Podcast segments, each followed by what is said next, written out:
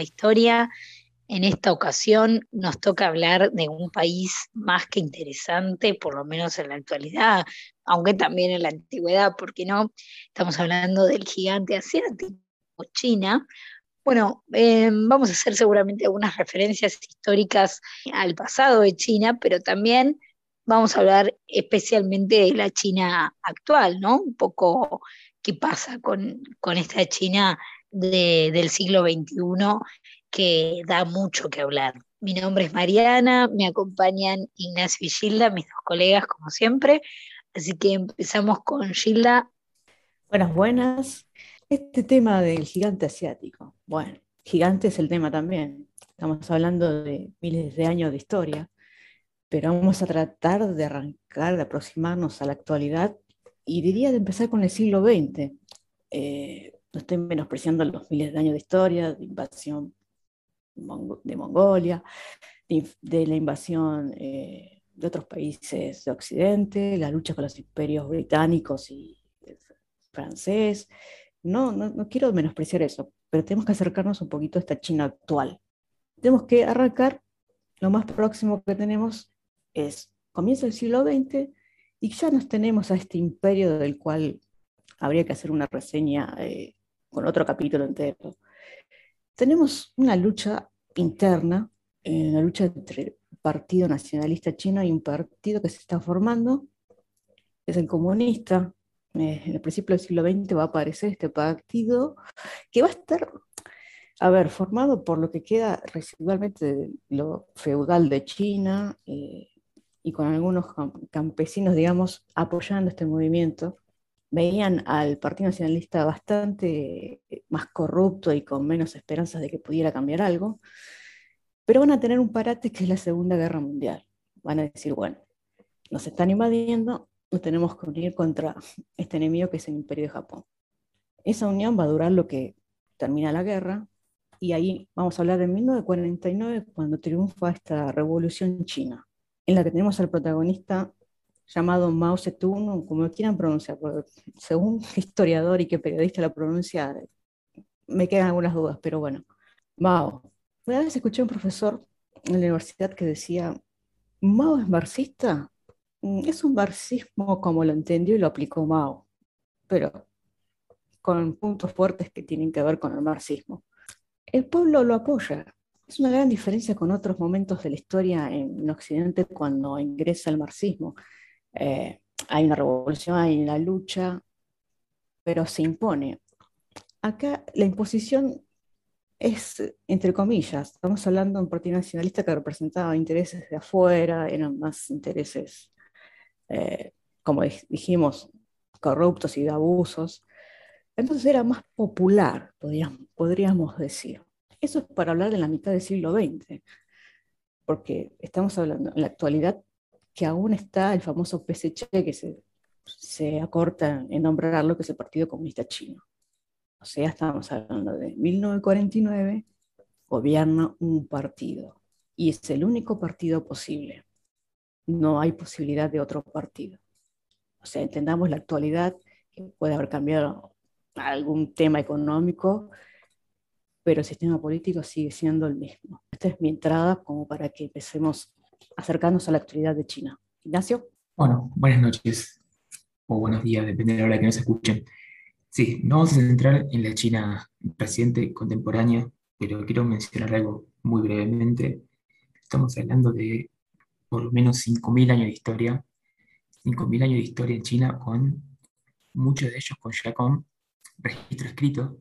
Bueno, Hoy en día, no hace falta ni mencionarlo, es el país más poblado del mundo, 1.400 millones de habitantes. Si mi matemática es buena, que no estoy tan seguro, dos de cada diez habitantes en el mundo son chinos. Estamos hablando del tercer país en territorio, la segunda economía en el mundial. Y para mencionar un poco de la historia de China, imperio que se reunifica en el 220 a.C., un imperio que siempre estuvo muy orgulloso de sí mismo, hasta la llegada del siglo XIX, que fue complicada. Recordemos, China pasa unos cuantos siglos de aislamiento, que cuando se abre con Europa, recordemos que los primeros contactos con Europa son por el siglo XVI, XVIII, con los jesuitas, con los escritores españoles y, bueno, y de otros lugares, pero un país una rica tradición histórica, literatura, filosofía, religión, de muchos inventos también. Posiblemente sea el lugar donde se inventó el papel por primera vez. Por supuesto que para las cronologías occidentales no, muchas veces no se lo tienen en cuenta, pero el papel aparentemente de dimensión china.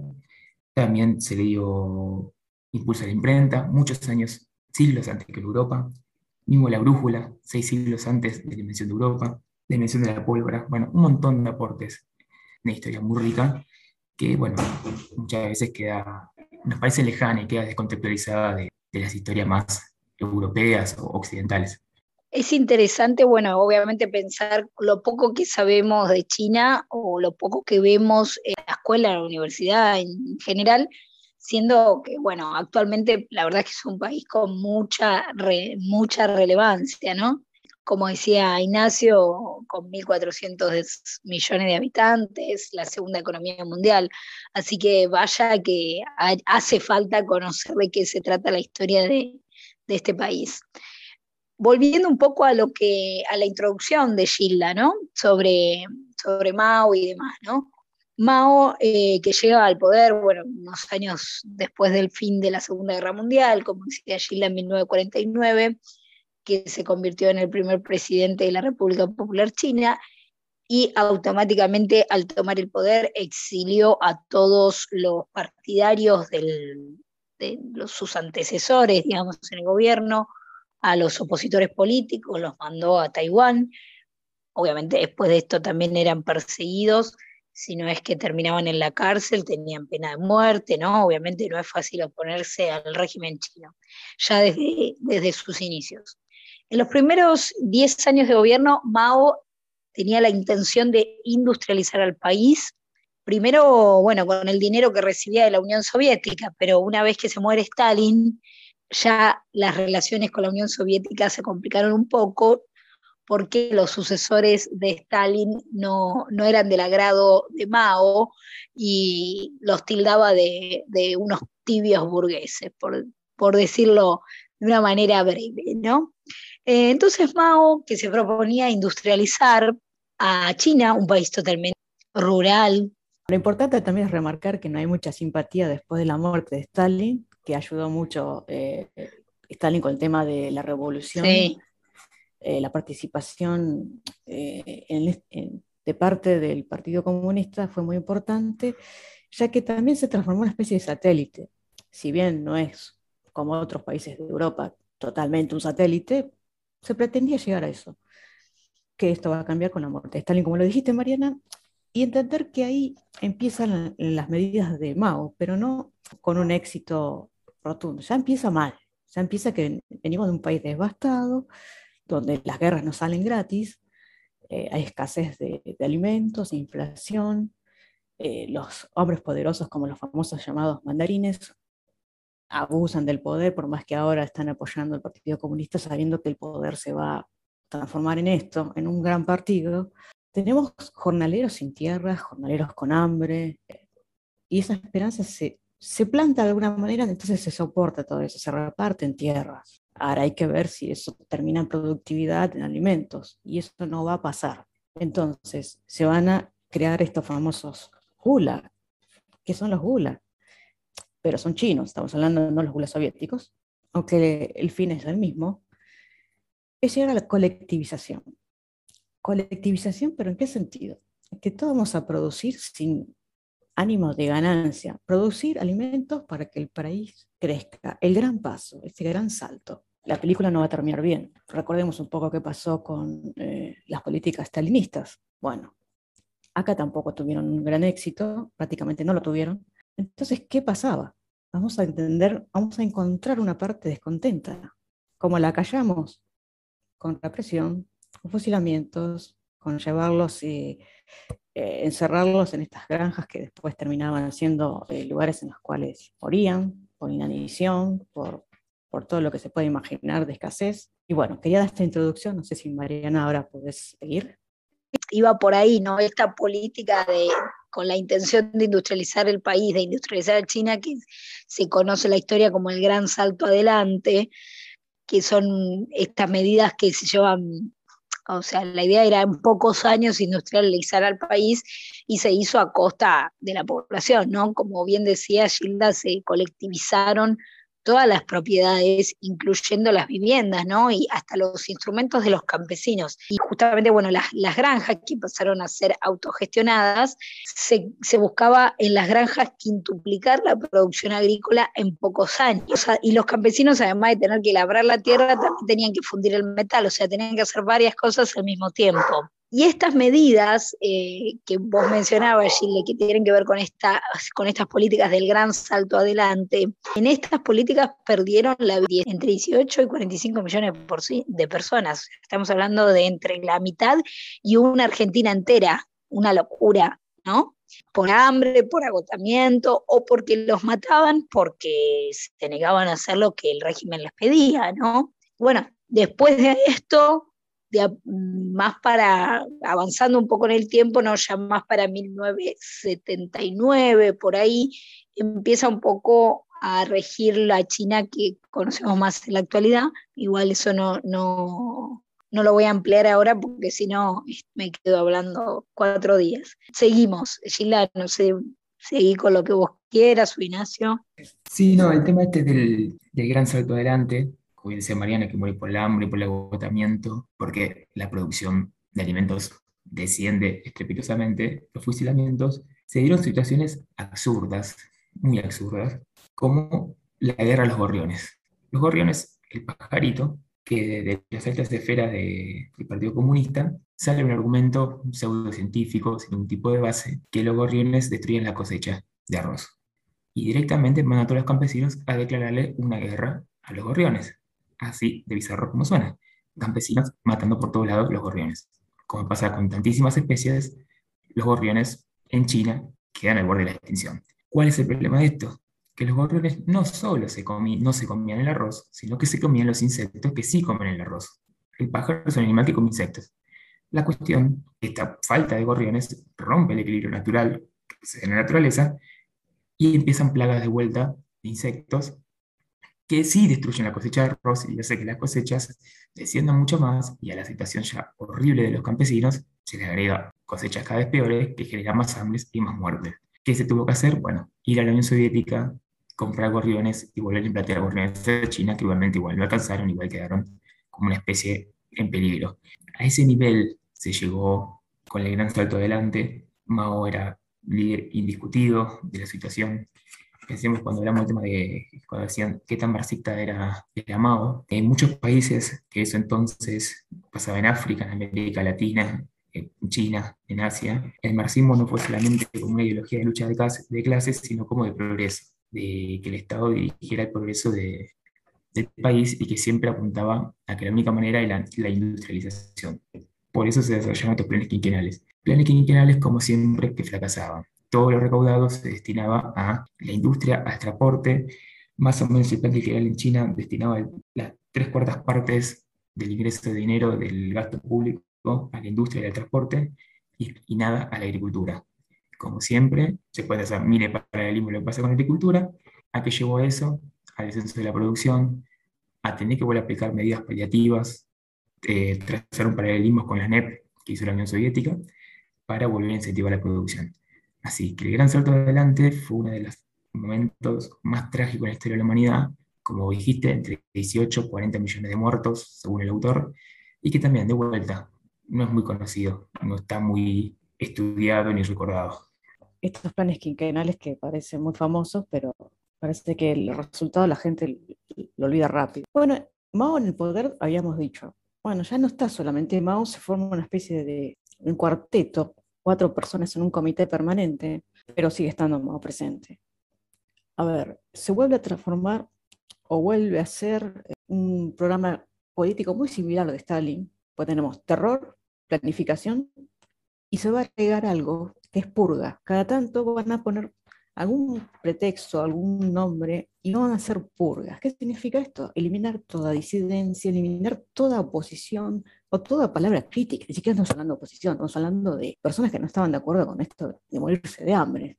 A eso llegamos. Y vamos a hablar de otro, de otro gran problema que es la revolución cultural. Vamos a poner el nombre de revolución cultural a otra gran purga, a otra gran manera de eliminar a toda persona que critique esta revolución. Otra vez vamos a tener millones de muertos, pero como siempre, los números van a ser según quien escriba el libro, el manual o el documental que vea. Pero estamos hablando de millones, no estamos hablando de cifras insignificantes. Cualquier vida es importante, pero estamos hablando de grandes números. China va a estar con un PBI muy bajo, producción, con alimentos casi falta de todo. Esto va a ser por mucho tiempo, no, no va a ser uno o dos años. Todos los planes que van a, van a aplicar van a fracasar la escasez y el hambre va a seguir. Quizás no al punto de que está lo que contaba Ignacio con el tema de los gorriones y las cosechas, pero su PBI no va a tener un cambio importante. Pero algo que va a suceder, sobre todo a fines de los 70, va a ser el acercamiento de Occidente, sobre todo del presidente Nixon hacia lo que es China. Mm, pero ¿por qué esta necesidad de anexar a China? Anexar a China es una forma de decir, ¿por qué acercarnos a China? Todavía tenemos a la Unión Soviética bastante, dentro de todo, firme, no, no está todavía en su crisis terminal, pero bueno, ese acercamiento habla de cambios de políticas, de negociaciones, estamos hablando de necesidad de comida, de necesidad de hacerla a nivel mundial a China más aceptable, por, por más que es miembro de la ONU, siempre lo fue, pero bueno, interesante para saber qué, qué podía aportar a la ONU China. Esta apertura estamos viendo hoy, entre comillas, económica, va a comenzar en esta época, va a ser un puntapié, no va a ser exactamente ahora, va a ser más adelante. Pero es importante entender las políticas de Nixon, Kissinger y sus eh, políticas a nivel internacional. Volvemos a lo que habíamos nombrado en otros podcasts, que es esto de un poder mundial, aglobar a las grandes potencias, o al menos los grandes países que tienen un aporte importante de población, territorio, etcétera, otro tipo de potenciales. Esta modernización no va a ser inmediata, va, van a suceder otros hechos, porque van a cambiar también los líderes en China, que eso va a ser más importante creo que este acercamiento, va a ser la muerte de Mao. Cuando decimos que este gran salto, hablamos de todas estas políticas, me acuerdo de un análisis que hizo un periodista español que decía como que Mao estaba apurado en implementar medidas porque las quería aplicar estando él en vida. Estamos hablando de personas que bastante mayor. Pero a veces me queda la duda si es eso, es una visión de que o se aplican todas las medidas de una sola vez, y me pongo a ver a Stalin de, comparándolo, aunque la situación, el contexto no es igual, me quedan mis dudas. Pero bueno, este es el punto de partida de la China que tenemos hoy, este acercamiento de Estados Unidos a, este país que todavía estaba medio en la oscuridad. ¿Por qué vamos a decir la verdad? ¿Qué sabíamos de China en esos momentos? Y hasta no hace mucho tiempo y muy poco. Sí, eh, retomando esto que estabas diciendo de cuando empieza esta nueva, esta nueva China que tiene mucho que ver con la muerte de Mao, como que el gran salto adelante de China fue a partir de la muerte de Mao, en el cual, digamos, toman, toman el poder personas, digamos, con una visión tal vez un poco más pragmática, por lo menos en, cuestiones económicas, ¿no? La famosa frase de, uno de los líderes chinos que, va a quedar, poder, va a, quedar a cargo del poder eh, partir de 1979 y la década del 80, Deng Xiaoping, bueno, no sé si está bien dicho, ¿no? Pero su frase por la cual se hace, la frase por la cual se hace conocido, ¿no? Esto de da igual que el gato sea blanco o negro mientras caza ratones. Y ahí es donde empiezan a, a haber algunos cambios en sentido económico en esta China que estaba tan mal, ¿no? Pero bueno, estos cambios no se dan en todo el país, sino que son algunas zonas y con ciertas particularidades, ¿no? O sea, hay una cierta apertura económica, pero es en algunas regiones de China, muy poquitas, muy puntuales, que tienen una legislación diferente, que tienen condiciones fiscales favorables y que hacen que esas regiones se vuelvan realmente muy exitosas, ¿no? Qué increíble lo que, lo que logra un poquito de capitalismo increíble, la verdad. Eh, bueno, esto en cuanto a lo cultural, que también lo mencionaba Gilda, en los años 80, en la plaza de Tiananmen, ahí en Pekín, cuando grupos estudiantiles estaban pidiendo derechos civiles, derechos políticos, que terminan en, terrible represión. Ahora, esta apertura económica que va a tener China, esta, esta especie de coqueteo con el libre mercado tiene muchas limitaciones, hay muchas cosas para decir, ¿no?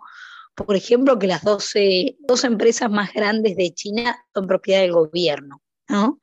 Que incluyendo bancos, empresas de electrodomésticos, de electrónica. O sea, en un capitalismo normal, el mayor peso debería caer en manos privadas. Bueno, que estamos diciendo las empresas más grandes son del gobierno se dejan entrar empresas extranjeras en estas regiones que mencionaba, se permiten, pero ligadas a asociarse con alguna empresa local o con el propio gobierno.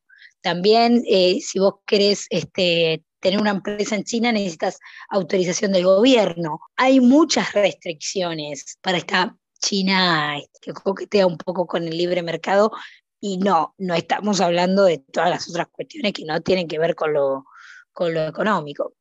Hasta acá llegamos por ahora, pero esto continúa. Los invitamos a escuchar la segunda parte de China, ya que da mucho para hablar y bueno, por ahora nos quedamos sin tiempo, pero no se pierdan la segunda parte.